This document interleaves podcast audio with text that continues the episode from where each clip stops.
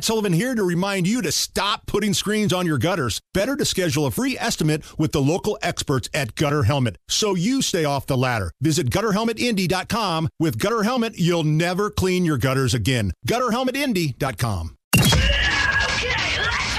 Are you really okay with this? Are you okay? Everything's gonna be okay. Are you okay? Yeah, I'm fine. I'm pretty f***ing far from okay. Are you okay with this? On the Hammer and Nigel show. Oh, yeah! Hammer and a equestrian show jumper. It's like they they they they ho- it's horse jumping, right? Right. Equestrian. Fancy Yeah. horse riding. Yeah. So this this person, an equestrian show jumper from Australia, could miss out on the Olympics because this person was wearing a Borat style mankini at a re- at a recent event. Are you okay with this? No, I'm not. Uh, because this guy, 50 year old Shane Rose, he's a three time Olympic medalist in horse jumping, the equestrian events. He's from Australia. His last medal was a silver in 2020. And he honestly is one of the best in the world. And he should be on the next Olympic team, but he is kind of a jokester and he wears costumes when he competes and that upsets the real stuffy equestrian judges and the straw that broke the camel's back was he showed up at an event Ah, I'm watching it right now. wearing the Borat style bikini onesie and up- they suspended him Look up Shane Rose on Instagram.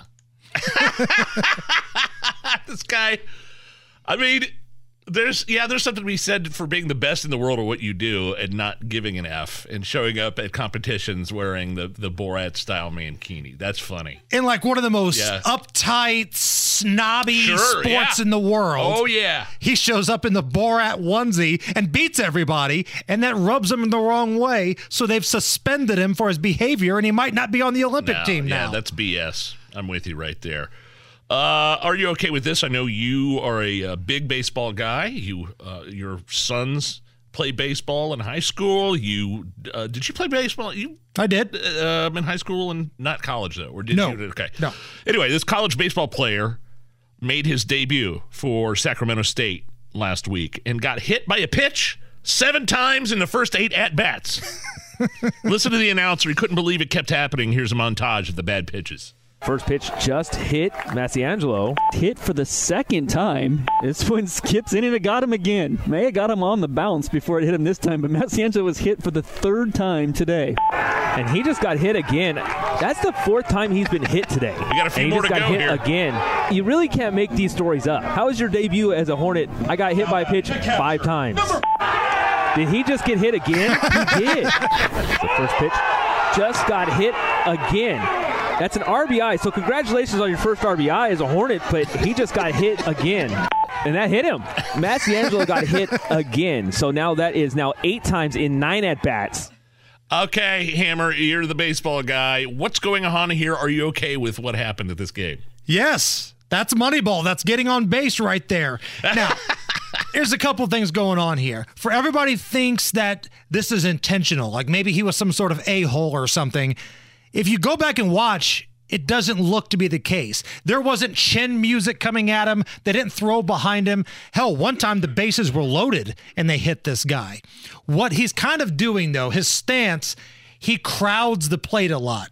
Like if you've ever watched Anthony Rizzo when he plays baseball, former Cubs first baseman, now he's on the Yankees. He's all over the plate. He leans in, he rocks in, gets his midsection out there a little bit. And if you get hit, that's just as good as a base hit. So I am 100% okay with this as long as you're willing to, you know, ice the bruises down when you're done. That's a hell of an on-base percentage. Okay, this is uh, this is an interesting one. Uh, here's another conspiracy someone came up with. The refrigerators at Walgreens are scanning us to see if we've been vaccinated. Oh man, where's that tinfoil hat? And soon they'll be only open for people who are. This is Come I don't on. know this is based really on anything, of course, but it just didn't stop this guy from going public with his, his theory. Let's hear So it. they look like normal shelves, but every single one of them has infrared scanning sensors right here for your forehead, right? If you don't have the mark later on, you won't be able to buy or oh. sell unless you scan your hand on this. And this is all just the beginning, certificate of vaccine ID. COVID, you won't be able to buy or sell unless you can prove that you're fully vaccinated. They're going to collapse the economies and then bring in digital currency. The stage is set. Hey, man, uh, you know, Book of Revelation 666, Mark of the Beast, can't buy or sell goods. I've heard it all before. I don't know. Are you okay with this, Hammer? I'm not okay with any of this. now, earlier today, I read a story that freaks me out as much as this does here. Yeah?